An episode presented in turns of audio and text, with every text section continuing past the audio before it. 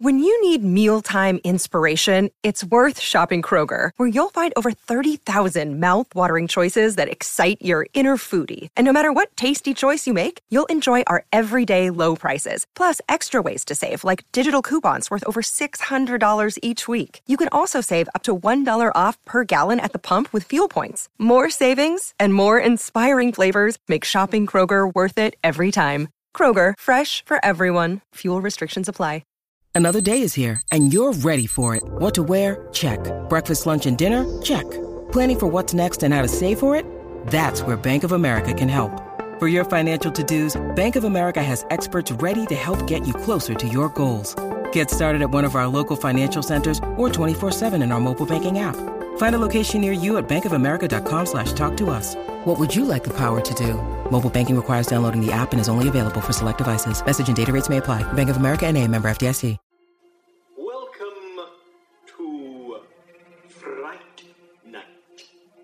Goes a little mad sometimes. Wolfman's got nards. They're coming to get you, Barbara. Whatever you do, don't fall asleep. We have such sights to show you.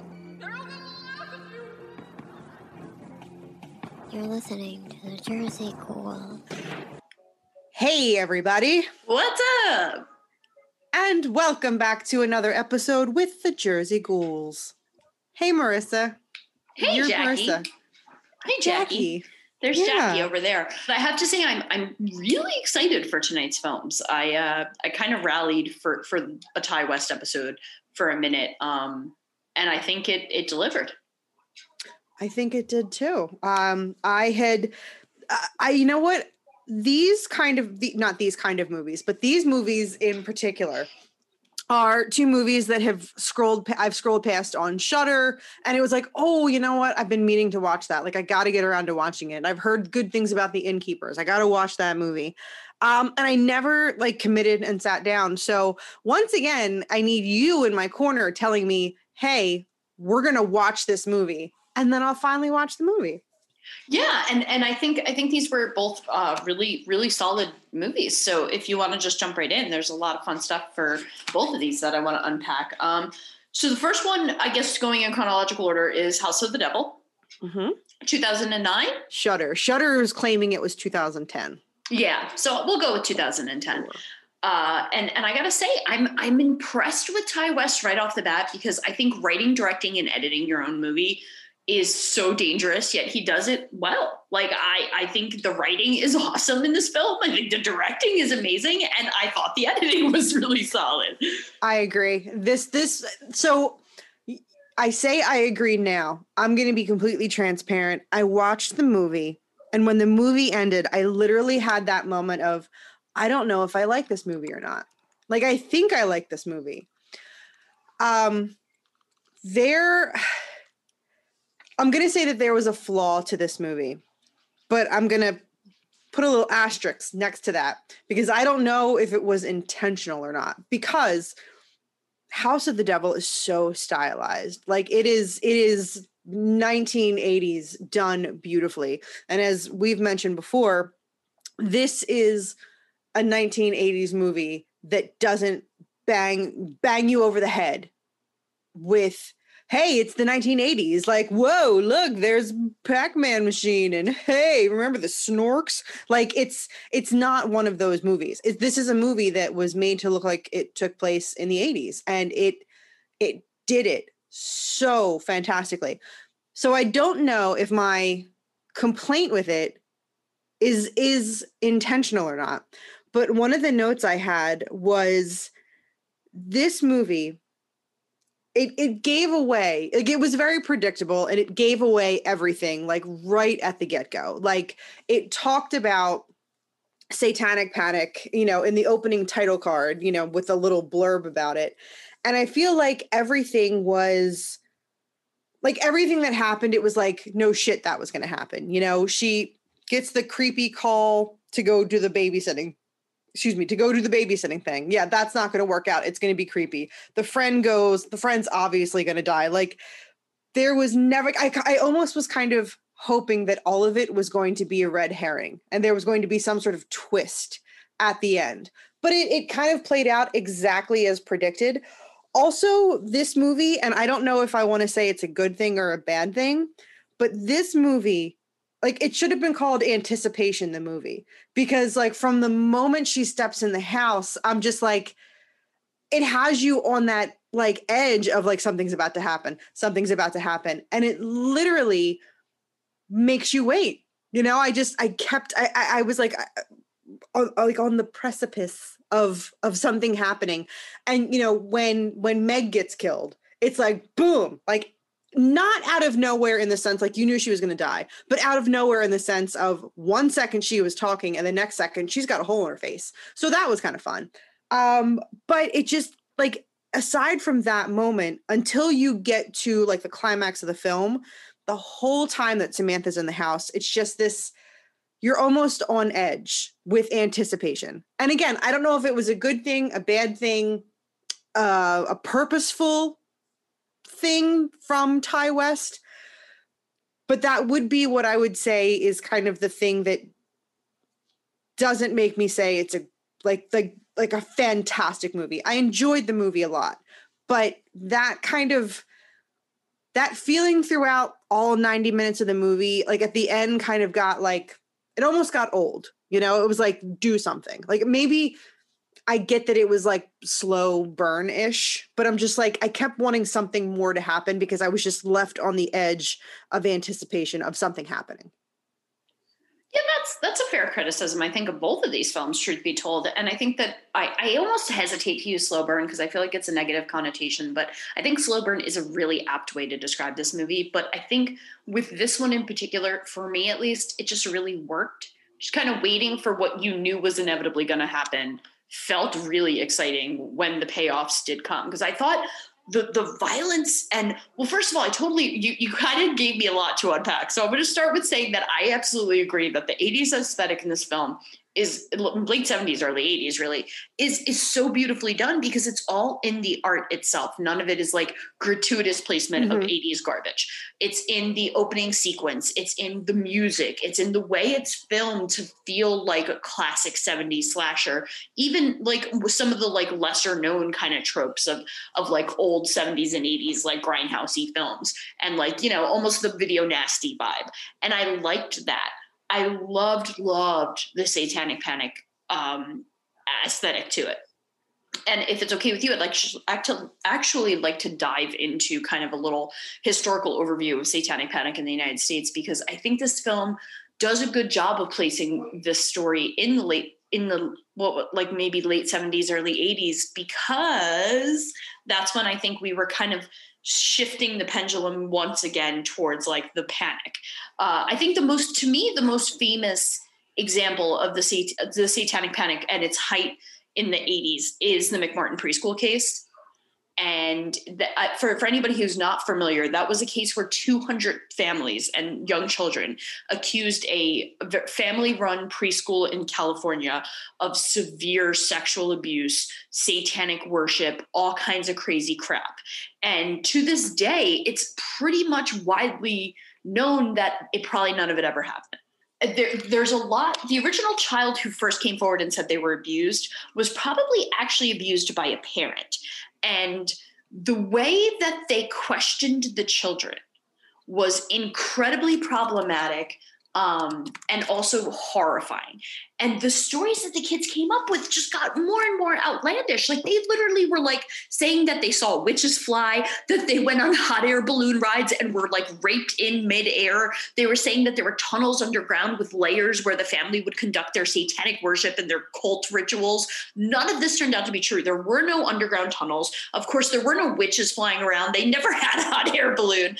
And and again, it, it was outlandish. My favorite one was that they would get flushed down toilets to the underground rooms where they would be like in Harry Potter. Raped. Yes, yes, yeah. exactly. Yeah. So, and again, like the, the even right from the very beginning, and if you if you'll indulge me, I'm going to read a section of the letter that the police department sent to every family that attended this preschool. And they literally wrote records indicate that your child has been or is currently a student at the preschool. We ask your assistance in our investigation. Please question your child to see if she or he or she has been a witness to any crime or a victim that could include oral sex, fondling of genitals, buttocks or chest area, sodomy, committed under the pretense of taking the child's temperature, but were photos taken of them, and any information regarding having ever observed Ray Buckey leave a classroom alone with a child from the get go, the investigation was flawed. And from the get go, the way that the kids were led into telling these stories was nothing short of tragic, in my opinion, especially because it ruined so many lives. And I think at the end of the day, one of the things that is i mean bystander effect and like the just jumping into mass hysteria is such a norm but we talked about this uh, in an episode that i sadly lost but we talked about how like one of the biggest problems with like crime and investigations is when the police do a bad job. And not only did the police screw up the mcmartin trial but so did the lawyers so did the psychologists who worked with the kids. I mean the, even the trial itself it was like a 15 million dollar waste of money for california because both times the, the whole case was thrown out because of all the problematic evidence um, but that was just like the tip of the iceberg for, for Satanic Panic in the 80s. I haven't read this book and now I'm almost tempted to do so. In 1980, a popular like paperback came out called Michelle Remembers, and it was written by a Canadian therapist and his patient named Michelle. And it was all about her time being abused by a satanic cult. And again, now looking back on this book, it is believed that none of it is true and that the therapist actually almost put these false memories in her. And if there's one thing I know from being a psychology student is that you should never trust memory. Memory is like the least reliable thing in moments like this. Um, and from there, it only gets worse and worse. I think the satanic panic of the 80s really saw its heyday when like Reagan took over. And then you had even Procter and Gamble. I didn't know this, but the company was accused of being the head of Satanism in America. And they said that their little uh, logo was was the devil and that they were practicing witchcraft. And to this day up until 2007 procter and gamble has been dealing with lawsuits and problems relating to the satanic panic of the 80s and at the end of the day i think it's just another vicious cog in the marginalized people and misunderstood people being victimized by mass hysteria. Like to me it's just another salem witch trial just wearing a different hat so to speak no pun intended so so that's a really good segue into a talking point that I had. Um the biggest misnomer is that they're calling it a satanic panic. The biggest farce is that all of these movies that we've ever watched with these satanic cults and things like that um that is not even remotely what Satanism really is. Um, in Satanism, they don't even believe or worship the devil. You know, this is not uh, an, an accurate, an accurate representation. There is actually rules uh, in the Anton LaVeyan school of Satanism. Sure. There's there's 11 rules to, you know, basically being a good Satanist.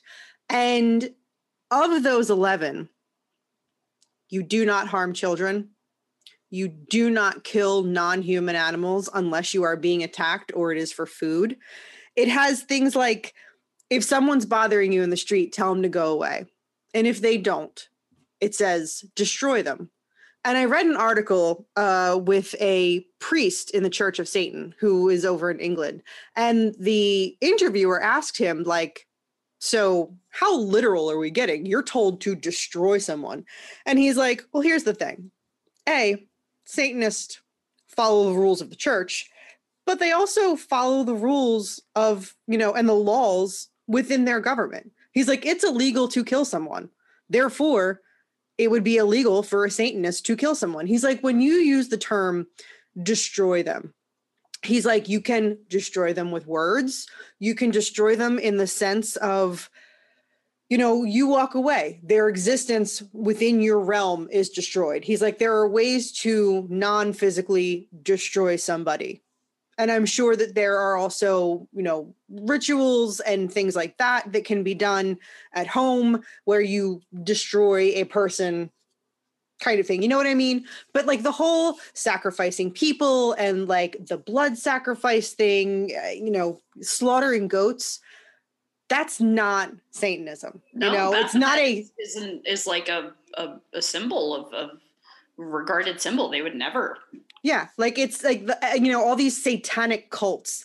Satanic cults are not the ones sacrificing people. They're not the ones in the dark robes. No, I and I hate to even call. I mean, because I'm a big, I'm actually a huge fan of the Satanic Temple, which is the 2013 evolution of the Church of Satan. And basically, the reason why I absolutely love them, and I think LaVey kind of called them like, or or kind of see that like the followers of the Church of Satan see them as the natural progression.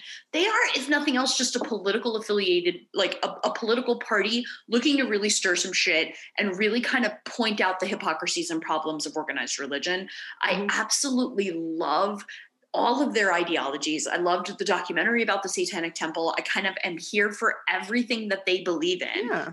And the trouble that they cause to, in order to point out the hypocrisy of it all. And I agree with you. I think it's it's problematic to refer to both the Church of Satan and LaVey's work as uh, as well as uh, anything by the satanic temple as as like cultish or the black robes and the devil and all that while uh, in fact i don't think either of them actually subscribe to satan you know like oh, i don't oh, think they don't like there's you know like the the the you know uh, it's funny because it's like I, I was reading this one article and and the guy was like yeah he's like we don't worship the devil. Like we really don't have any hand in Satan. He's like, there's nobody with the, you know, the pitchfork and the horns. There's no red guy that we're like bowing down to.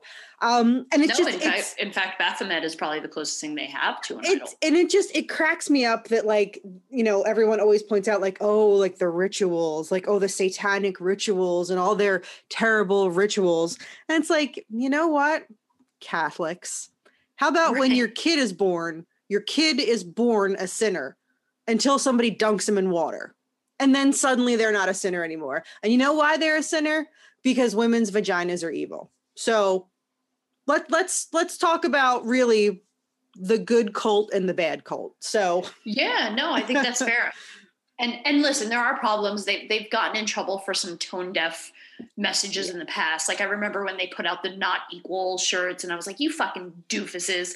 But um at the end of the day, you're right. They have literally nothing to do with this like trope of the the black robes and the and the you know rituals and all the dark evil murderous stuff but i will say fun fact that if you are someone who does subscribe to the existence of pods of satan worshiping cult members, which again, I think it's important to make that distinction between like the Church of Satan and the Satanic Temple. And then this idea that somewhere out there in the middle of the woods is a group of people in hoods and robes sacrificing virgins and doing all kinds of creepy crap, mm-hmm. which is criminal and wrong and horrifying in the name of evoking Satan in this kind of evil, pure sense. They do call to eclipses like in the movie uh, lunar eclipses as a moment in which the devil it's like a, a, a catch in the the law where during the lunar eclipse he can come to earth. And i think that i i wound up falling down a weird uh, European rabbit hole of people who plan meetings and plan ritualistic cult sacrifices and shit like that on the night of lunar eclipse because they believe in this like loophole in the rules that says that on lunar eclipse satan can penetrate for lack of a better term the the world and and come to earth because that's like a rule and so this film definitely is very smart in its playing on the satanic panic i also think that like I said, having that aesthetic that puts and, and having it take place in late 80s, maybe, maybe late 80s, I'm thinking, it is nothing short of brilliant. The only other thing I wanted to mention when just kind of looking at the history of Satanism is the West Memphis 3 case, only because I feel like those kids very much fell victim to not only bad policing and bad investigative practices, but also the fact that like, you wear black and you're weird and you therefore must be evil and do yeah. horrible, horrible things. Um, and again, that could we could save that entire conversation for another day. But these kind of like witch hunty, mass hysteria, you know, middle class white people convinced that the the marginalized people are all out to get them is just so ridiculous. But I gotta say, it was done so beautifully in this book. In this book, in this film, uh, just the story. I felt I'm going to go out on a limb here and say that I feel there's a really strong correlation between the Rosemary's Baby vibe and this movie. I think that this movie almost felt like a cool kind of baby sister to Rosemary's Baby because the without us even really realizing it, the entire movie does center around a woman who loses her choice and who and who is very much victimized by a satanic cult. But what I love about it is that like her reaction to it is so markedly different than Rosemary's is. Yeah. But let's like unpack the film a little bit before we get to the ending. Um, sure. So I gotta say, I know you you were on the on the fence about just how much like uh just how slow it was, but I gotta tell you, like my my only two thoughts were number one, man, I'm like I, I, thought that the I liked that the bestie was like, "This is fucking stupid. Let's get the fuck out of here." Mm-hmm. Um, also, why would you eat unwrapped candy from a candy fucking thing jar in the middle of a fucking room of, of such a creepy man? Also, can I please have a cane that has a wolf head when we're older? Yeah, I'll get you one. Okay, because I think it's really fancy, and I mm-hmm. think people with them usually tend to be evil. So I, I don't mind people thinking I'm evil because I have sure. a cane that has a silver wolf head. Absolutely also can we uh, bad roommates are the worst who can't relate to that right and i gotta tell you i love love love the protagonist in this film i think samantha's a really fascinating character and i love the scene in the pizzeria where she's like i don't even think i like kids you know like and, and i thought that was such an ironic little foreshadowing to what was eventually going to become her fate and when she gets to the house she knows that this is a bad idea she has a friend pointed out to her but the thing that I related to most was this idea of like, well, I'm I, am i am a woman who is trying to have independence, who's trying to make my own way, get out of a bad situation. So I'm going to make the choice to stay, even though I realize that this is this is stupid. And here's why I love it because I think art in that moment we want a victim blame. We really do. We judge her. Like I remember being like, "Girl, why are you searching the whole stupid house? This is a ride the clock situation." Yeah. You sit on that couch and you just wait for the time to go, you know? And when she kept poking around, I was like, stop. But again, I think this, he does a very feminist thing in rubbing our noses in the fact that she has every right to choose to take this job because she needs the money. It's not her fault. It's not Sam's problem that she this happens to her. It's very much the fact that these people are wrong for doing it to her right? Yeah I, now i i agree with you that the term slow burn has a negative connotation. I did like this movie. Um i did like this movie even with the and I, you know like i said i don't even know if i want to call them flaws because maybe that was the point maybe the point was that you are left on the edge of anticipation this whole time but I do I I will stand by my statement of it was extremely predictable. You know, and and I said I, I almost wanted the red herring. I almost wanted the what's that? Even the the very like the whole ending, the fact that she was pregnant by the end of that, that part little, threw me. Like that I wasn't I mean, expecting. I that was but like yeah. like the fact that okay, time out real quick. I can't go any further without mentioning um the the guy in the movie is Tom Noonan. Tom Noonan was Frankenstein's monster in Monster Squad. And I love Tom Noonan. He's also he was in the X Files. He's been in a bunch of things. He's got I, such a good creepy vibe. I absolutely love and adore Tom Noonan. So I wanted to take five seconds to shout out. Um, but no, but like so like I don't. It was just like I said. I think I was waiting for something different to happen than what I thought would happen. I'm not very good at at figuring out what's going to happen in a movie, but I feel like this one was just like like the pizza. He's like, "Oh, there's money. Uh, here's some extra money. There, the phone number for pizza is on the fridge if you want pizza." don't forget the pizza if you get hungry. He's like, oh, I, I said the pizza, didn't I? And like three or four times before the dude left, he was like, pizza, don't forget pizza, get some pizza. And it's like, all right, obviously she's gonna order pizza and it's gonna like be laced with something or it's gonna fuck her up. Uh, And you knew that the guy that killed Meg was gonna be the one that delivered the pizza. And it was just, I don't know, I just felt like it was I'm sorry. I was it just it felt extremely predictable to the point where I thought this is too predictable. There's gonna be a twist. And when there wasn't, it was just like, okay, she, yeah, she got drugged by the pizza. They're all in the cult. Now they're gonna do some culty thing to her. And her, the ending did kind of throw me. I didn't know if I was mad or not about like the ending ending.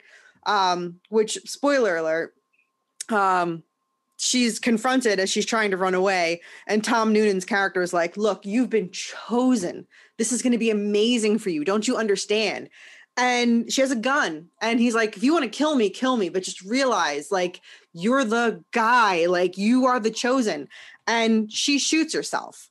And i was like boom that's amazing. Like fuck you fuck your cult i'm out. And she kills herself. And then when you find out she's still alive, albeit maybe as a vegetable, but she is still alive, I was kind of bummed out by that.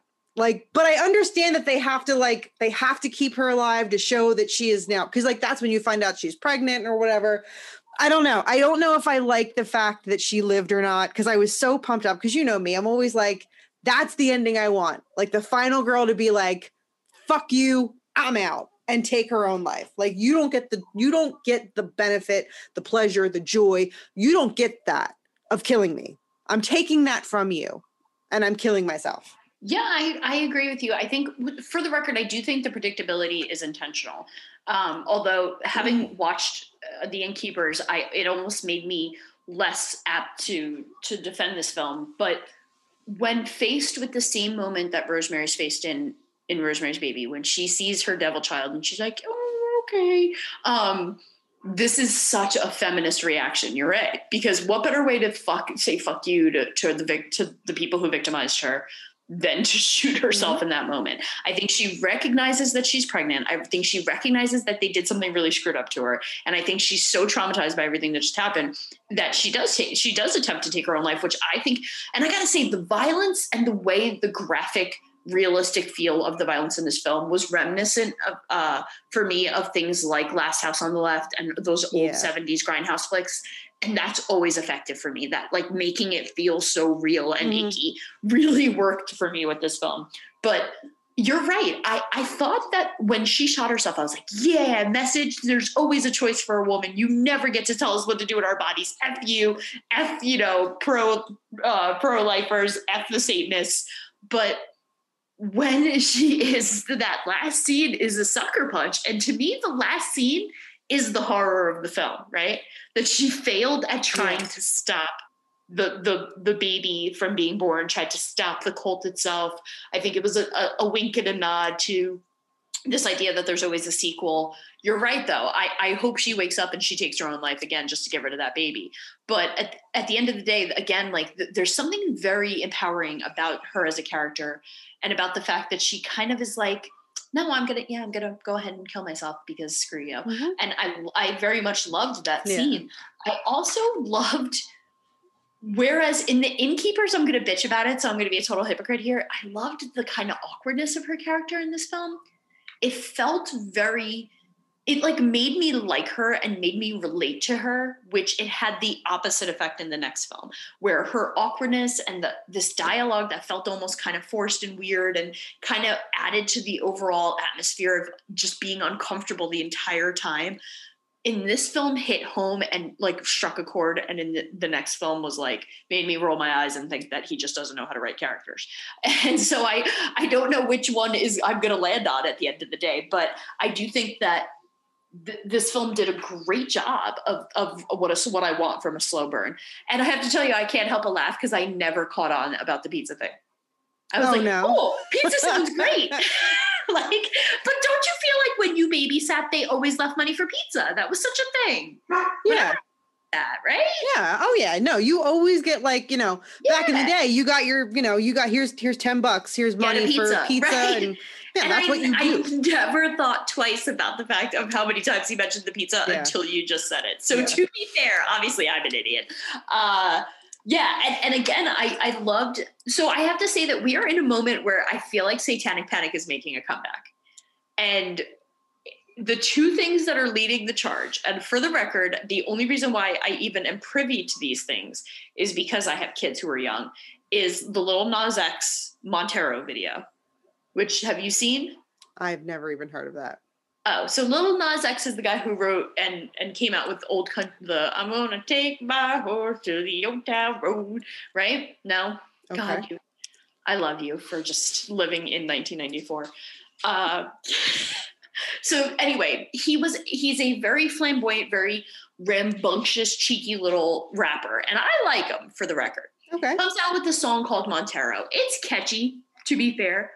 And the video for it has got all of the, you know, mothers of the world clutching their pearls because I think it's hilarious because he gives Satan a lap dance in the video. I know that's what I said when my daughters were like, "Oh my god, mom, you have to watch this." I like cackled to it. There's something very artistic about the video. I also can't help but laugh because I'm like, did these people really not get from Old Town Road that this guy was a, a homosexual who was playing with the tropes of rap and country and all this? Like, and I adore him. I think the video was art. I thought it was really fun. And I love a good pushing the buttons of the like women who are and, and men who are going to be offended. Like Yeah. push Christian buttons and you've got my take all the monies, you know? um, and then he further really pushed like, you know, poked a stick at these people because he released and he actually got in trouble for it, but he released a Nike shoe with his blood in it. And Nike apparently did not like little drops of blood inside of it. Allegedly. I don't know if there's really blood in there. But again i i was like cackling at all this because i love nothing makes me happier than riling up middle america. But apparently nike sued him because he didn't have permission to like brand these shoes and put his blood in them. Oopsie And- poopsie. yeah whoops. Hashtag worth it. I'm sure they're still worth like a, now it's going to be impossible to get a pair. But again I, the minute this started happening it was like reading articles and op-eds and all these things about oh our children are going to start worshiping satan and they're going to give lap dances to the devil. Like stop it bitch. Like you should be more worried about your kid on tiktok twerking than this video because that's the real crisis here in america. And and it's just it makes me laugh because like my kids like think it's funny like i do but i think i don't for a second buy into the idea that this man is somehow perpetuating a rise of satan like i cannot believe that after all of the things we have seen starting with the witch trials and coming right straight through the 80s and the 90s and all of the like post columbine bullshit all of the post september 11th hysteria that now we're going to light our torches and sharpen our pitchforks for Lil Nas X. And we're going to like literally think our kids are in danger of Satan because of this garbage. Well, like, yeah. stop it. Uh, well, and I also think that a difference, and I can't speak for everybody's kids, but I can speak for your children, who I know very well. Your kids are not going to look at that and be like, "Oh, me too. I want to give a lap dance to Satan." Like your kids are smart enough to know, like they're not going to be influenced by some music video kind of thing. You know what I mean? No, agreed. And and also because I parent, because I watch the video and we talk about it and we laugh about it and we recognize it for the satire and political statement that it is. Yeah, there's again, you know me, the non-parent giving out advice, but there is like the fact that people are afraid to have open communication with their children. Yeah, no, I agree, and I think that uh, having an open dialogue with your kids and pretending that the world isn't out there seeping into their everyday is pretty clutch. I know so many parents who just would never admit that their kids have seen this video, have heard this song, are taught like quoting the lyrics, you know, are out there making references to drugs and sex and drugs and rock and roll. It's fine. And I think as a parent, if you just own it and you have those dialogues, I think it's okay. And my kids feel super comfortable talking to me about this stuff. Like, I'm glad that they came to me and were like, Mom, look at this new video the whole world is talking about. And we we sat there and laughed at it together and we had good conversations. And and it's not always easy and it's not always like there are moments where I want to crawl into my own self and and explode but i think it's it's it's good. And i love anything that riles these idiots up because i can't believe that in in 2021 we could still have one song and one performer create a movement again and spur up this fear and panic. The fact that this never goes away just drives me nuts but that'll be my that'll be the hill i die on for this film. I i love what he did with this movie. I'm hoping that when I see all his other work, it's more reminiscent of this and less Innkeepers, but I'll save that until we transition. Okay. I think that's all the notes that I have. I think we touched on everything that I have for House of the Devil. Yeah, so let's move on to 2011's Innkeepers. I'm so impressed that he was able to make two movies basically right in a row. Yeah. I, I never understand when a filmmaker can write, produce, direct, and edit their own film in one year. Lena Dunham, huh? Both of these films. She was the voice of the 911 operator Oh, yeah. in House of the Devil, and then she was the annoying coffee girl. And I was like, what is the Lena Dunham Ti West thing? But they're just homies, apparently. Fair She, enough. yeah, she's really supportive of him. I have a love hate with Lena Dunham because I love her as a feminist and as an icon. I just I could never get behind girls. I think I was just too old for it. You know what? I've never seen that show. Like I know who she is because of that show, just from like knowing pop culture. But I've really I've I've never watched that show. Um yeah, like I've seen her pop up in things and like I know she exists, but that's that's about as far as I go with her. Yeah, I mean, same. Like I said, I, I feel like Girls is the kind of movie uh, series that you would just assume someone like me loves. But again, I think it was just I was a little like I was aged out of it. It was like this was proof that I was Gen X and she was a millennial uh, because it just felt inorganic for me. Okay. But yeah, but yeah, I like her, and so I was excited to see her in both of these. Sara Paxton, distant relative of Bill Paxton. really? Oh, Yeah. B Pax. B Pax, R.I.P. um, yeah, I was all excited because I was like, is this like his daughter or something? But no, it's just a distant relative. But still cool. That's cool. Um, so I'm I'm really mad at this movie. Oh, me too. But, But let's, I'm- let's I'm- unpack it. I'm I'm not mad at this movie for the way that you're mad at this movie. Real? How, you you don't know why I'm mad at this movie. I don't think it's for the reason that I'm. I I can. Oh, I would bet four paychecks that the reason that I'm mad at this movie is. Ladies and gentlemen, you heard it here. She's uh, Yeah. she's giving me four paychecks, including Four any paychecks. bonuses that come in between. That's true. Uh, no, for the record, this is to me where the House of the Devil was the homage to the, you know, grindhouse satanic panic movies of, of olden times. The Innkeepers was an homage to like a, a ghost story, right? It was, yeah.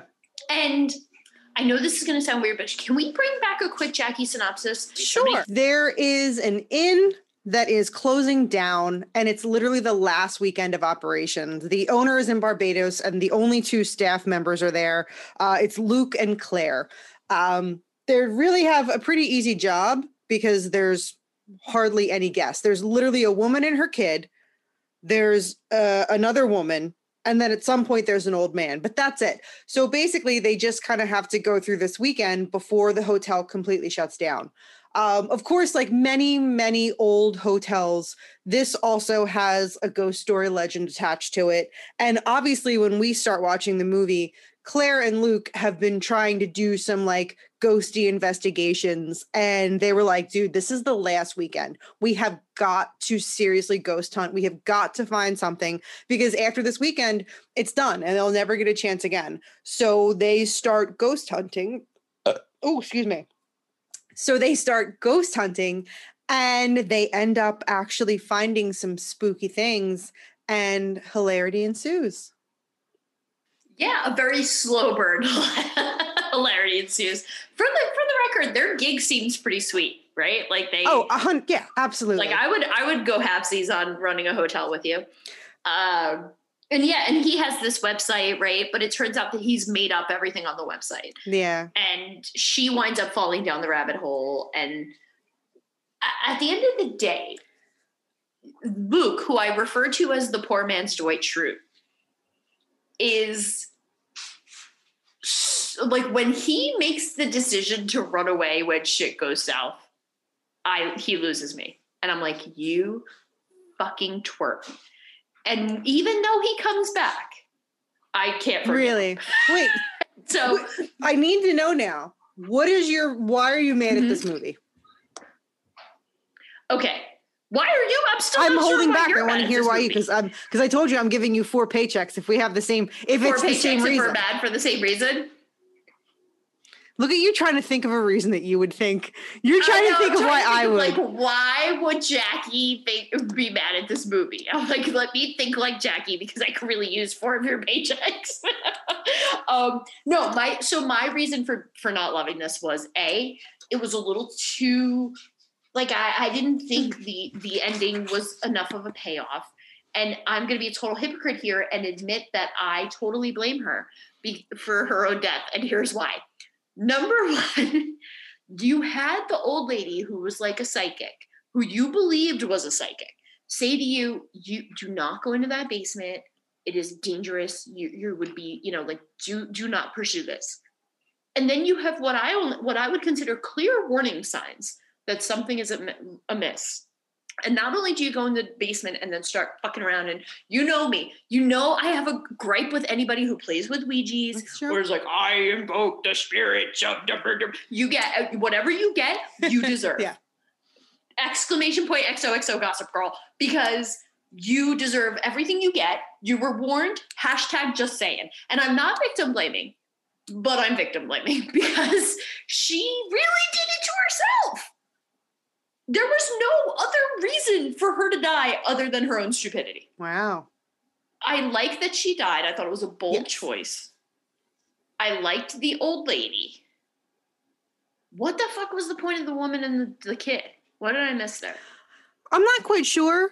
Um, I think they we just needed some more people in the hotel, like kind of thing. But um, The old guy story was Can cool. we- like I, you knew he was. time gonna- out. Can we talk about the revelation of the woman with the kid?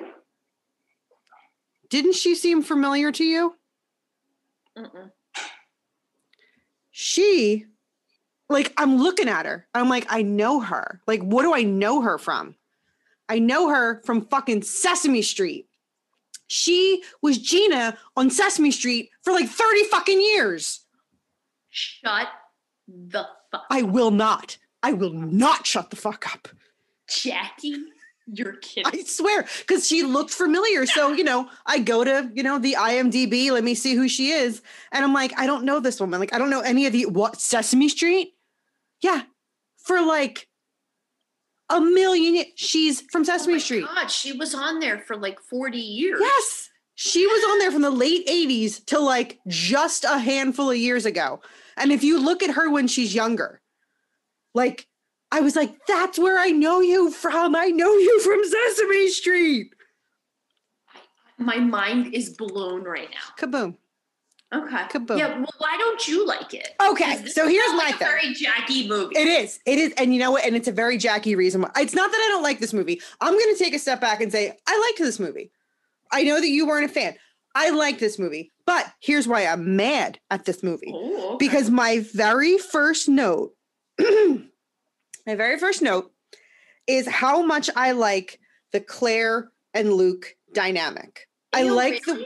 I like the way they get along.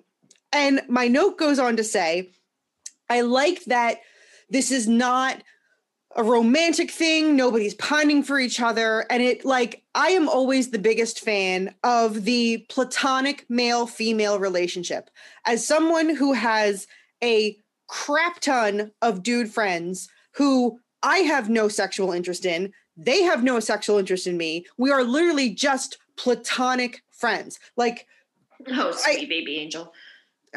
so it's one of those things where I'm always, always going to wave the flag for platonic male female relationships. And for like the good chunk of this movie, that's what they were. Like they were coworkers, they were buddies, they were ghost hunting together, and there really wasn't too big of a like, you know, You she likes him or he likes her kind of thing. It You just seemed like it just seemed like Oh a platonic you're such a- relationship. They're both interested in ghost hunting or whatever. And then they get drunk and he's like, I like you. I like you a lot. You support me. And I was like, fuck you. You weren't supposed to do that. You were supposed to stay neutral, just friendly, platonic. Like, why do you have to like have this stupid I pine for you moment in this movie? Because the movie didn't need it. It was completely unnecessary. You can be friends. You can be great, wonderful friends and still go back for your friend at the end. Yes, you got scared and you decided to leave because you got scared, but you came back because it's your friend, not because you love her or blah, blah, blah. Like, I don't know. So it just made me mad. Like I said, as someone who has several extremely close soulmatey best friends that are dudes, it really, really bothered me that there ended up being a slight romantic twist to it because it was unnecessary and it made no sense to the plot and it didn't drive the plot in any way. And fuck you. Okay, so I think it's adorable that you didn't immediately read that he is a little bit incelly and pining for her. It just speaks volumes to how sweet you are and how good you are at have, being friends with guys. I'll tell you, if honestly, if anything, the vibe I got that she was into him. Oh no, no, Yeah. no. Um, he's a dick, He- and I gotta say that th- one of the things, whereas in House of the Devil, this super worked for me. I found them both completely unlikable, unrelatable, and Really? unlikable to me. Yeah, I don't know why. And and I loved the B-list celebrity character. I thought she was really likable. That was the lady from Top Gun, right? Yeah, and she was super. Wait, the main lady from Top Gun? Yeah, isn't it? Kelly McGillis? Shut up! What the hell is happening in my life? You, How st- this? stop having a life. Stop being busy and like having a fulfilling family and stuff like No, I that. you need to be like me. That's not what this is. How dare you? How dare you? No, I have a fulfilling You family. have I have, I have an extremely amazing fulfilling family. life. I have a, just a shit show. Um, wait a minute. Seriously, Kelly? Holy shit! Leanne was Kelly. How did I not notice all of these people who are people? Like, Because unlike you, when I got slightly bored during this movie, I went to the Wikipedia page. oh my god, oh my god! I just got slightly bored and was very mad that I Yeah, was no. bored. I got slightly bored, paused it, went to the Wikipedia page, maybe read ahead to figure out what was going to happen in the plot. But then I looked at the cast list and I was like, because I knew the name Kelly McGillis. And I'm like, why do I know that name? And granted, I've seen Top Gun like maybe once in my whole life. And I watched it and I went, yeah, I watched it and I was like, hot, movie. I went. Hot Shots is better. So I don't need to watch Top Gun because I've got Hot Shots. Oh my god. Um, but no, I'm like, but I mean, every again, you when you've got your, you know, when you know pop culture, you know who Kelly McGillis is. Mhm. Kelly McGillis is the hot girl from Top Gun. Yeah. She, Boom. was, she flooded my basement um, in Top Gun. That's for damn sure. And I mean, everything about Top Gun floods my basement. Who am I kidding? But Sweaty is the sweatiest movie in the world. So I, it is. It's like literally been been like awarded the sweatiest Wow. movie award. Right, good to know. yeah, that's a fun fact. And I, I don't know. I, I like I said, I, I wish, for all intents and purposes, it, it was it was a ghost story. It, I should have loved it. I just kind of it just didn't connect for me. I agree. Like I said, I did like this movie, but um and and I even uh, again wrote the note, please let this be an actual ghost movie because I love me a good supernatural and I hate when it's like you think it's going to be supernatural and then it's just like not because it's it's like a serial killer or it's a coven or it's just all make you know make believe. So I was happy that it was a ghost story, but I agree that I think it fell flat as a ghost story because it was just like we had that cool moment with the old man. Like that was really cool. I love the little side story with the old man showing up. Uh, so, spoiler alert: an old man shows up and he's like, "Yeah, I need a room for just one night. I want uh, the specific room on the third floor." And they were like, "Sorry, homie, this hotel is closing down, so all the furniture's out. Like, there's just an empty bed in that room." And he's like, "Oh, you know, I drove a long way. I really, really want it." And Claire's like, you know what, dude? If you can be in a room with no furniture, we'll get you some sheets and you can sleep there. And it turns out it's the honeymoon suite. And apparently, a million billion years ago, this man stayed in the honeymoon suite with his wife. Um, some shenanigans are happening, and I guess they forget that he's there. And then when it's time to leave, they run up to get him and they find him in the bathtub. He had slit his wrist, and there's blood everywhere. It was Um, it was gruesome. So that was cool. Yeah, that was, and then of course his apparition is like haunting her, and like he keeps showing up everywhere. which is bullshit because I mean, I don't know. I hated that he seemed malevolent at that moment because it's like, Yeah. I mean, he was just walking towards her and it had such a like uh shining vibe because he was like an I- old wrinkly dude. Yeah, I definitely got the shining vibe. You died in the bathtub, you know, you're coming yeah. out. And I agree. Like, I didn't like that he was malevolent because, like, they never really go into it. Did he go there to plan to kill himself? Like, Yeah. did I- he, like, did he go there and then, like, whatever whispery ghost things, like, because. So so Kelly Kelly McGillis's character is is like she you know she back in the day she apparently was a star of a TV show. So she's like going to some convention. And it turns out she's going to like a psychics convention because she is you know in tune with the spirits.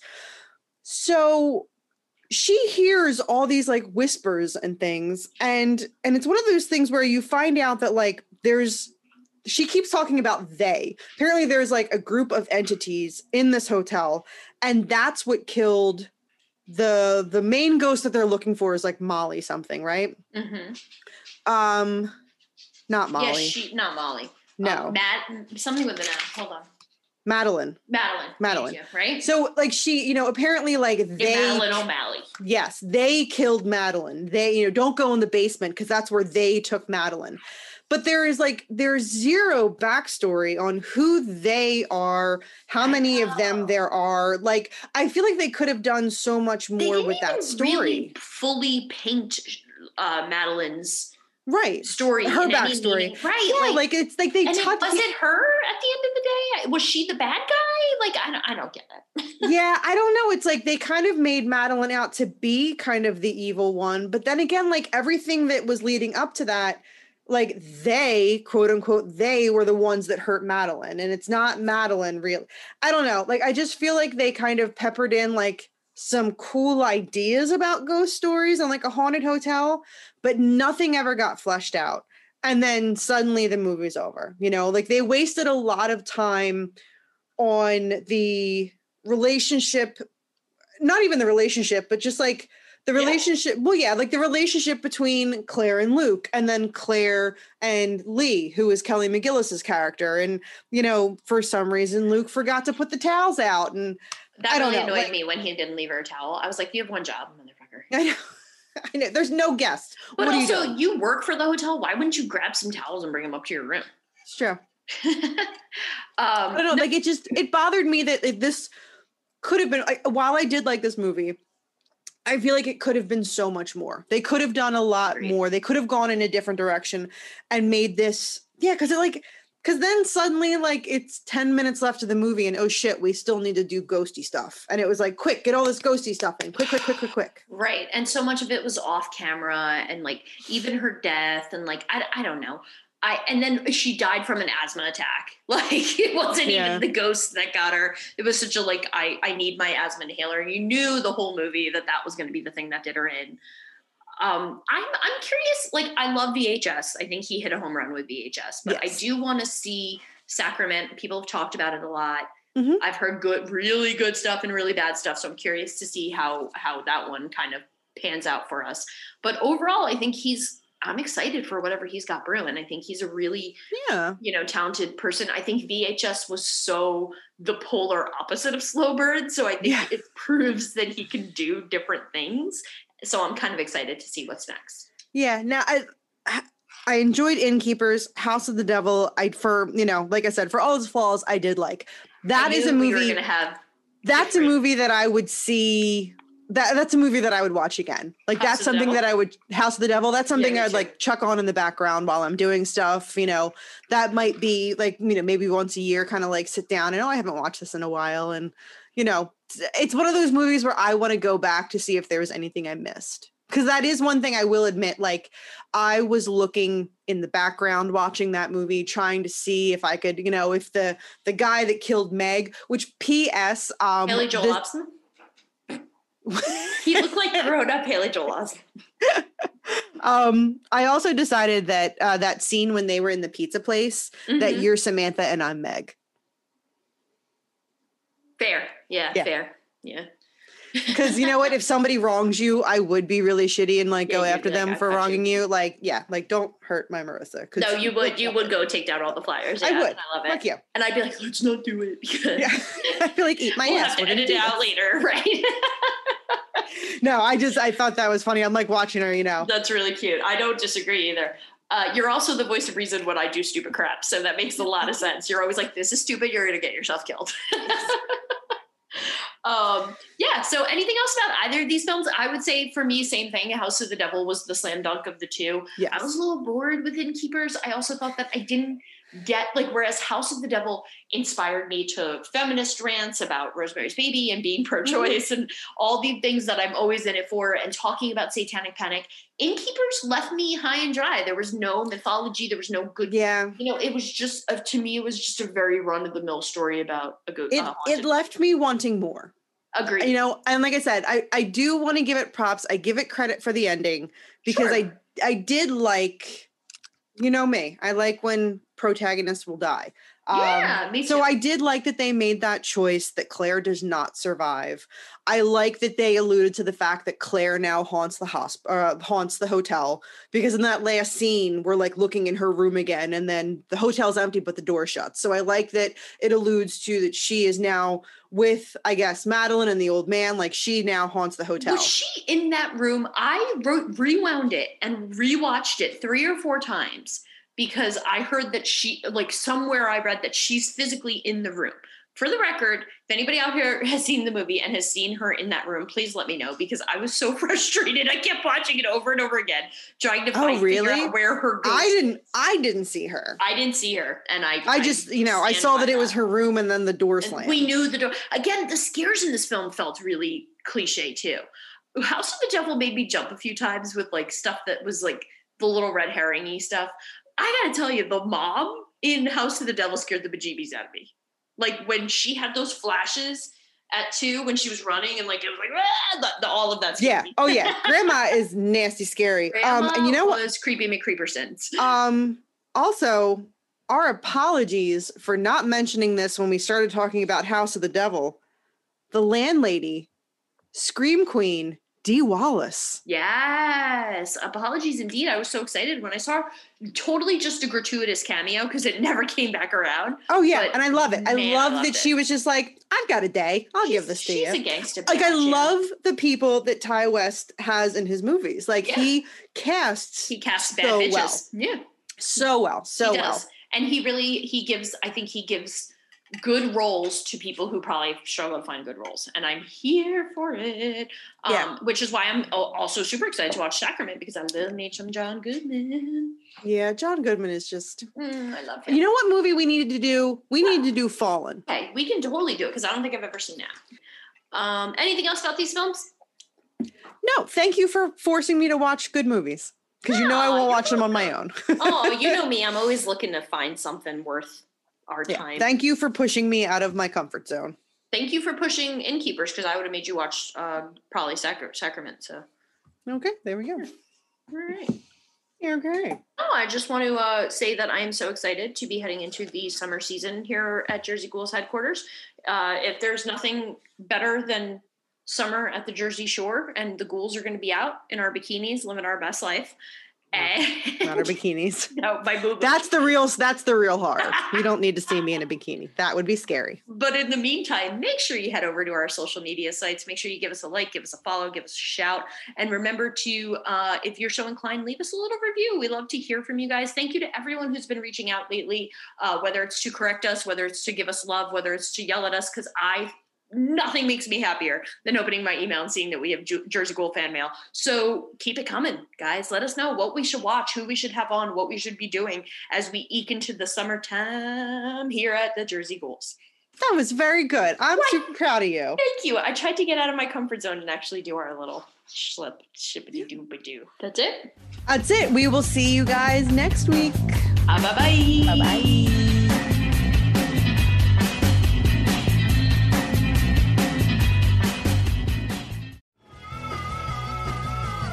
You're listening to the Geekscape Network.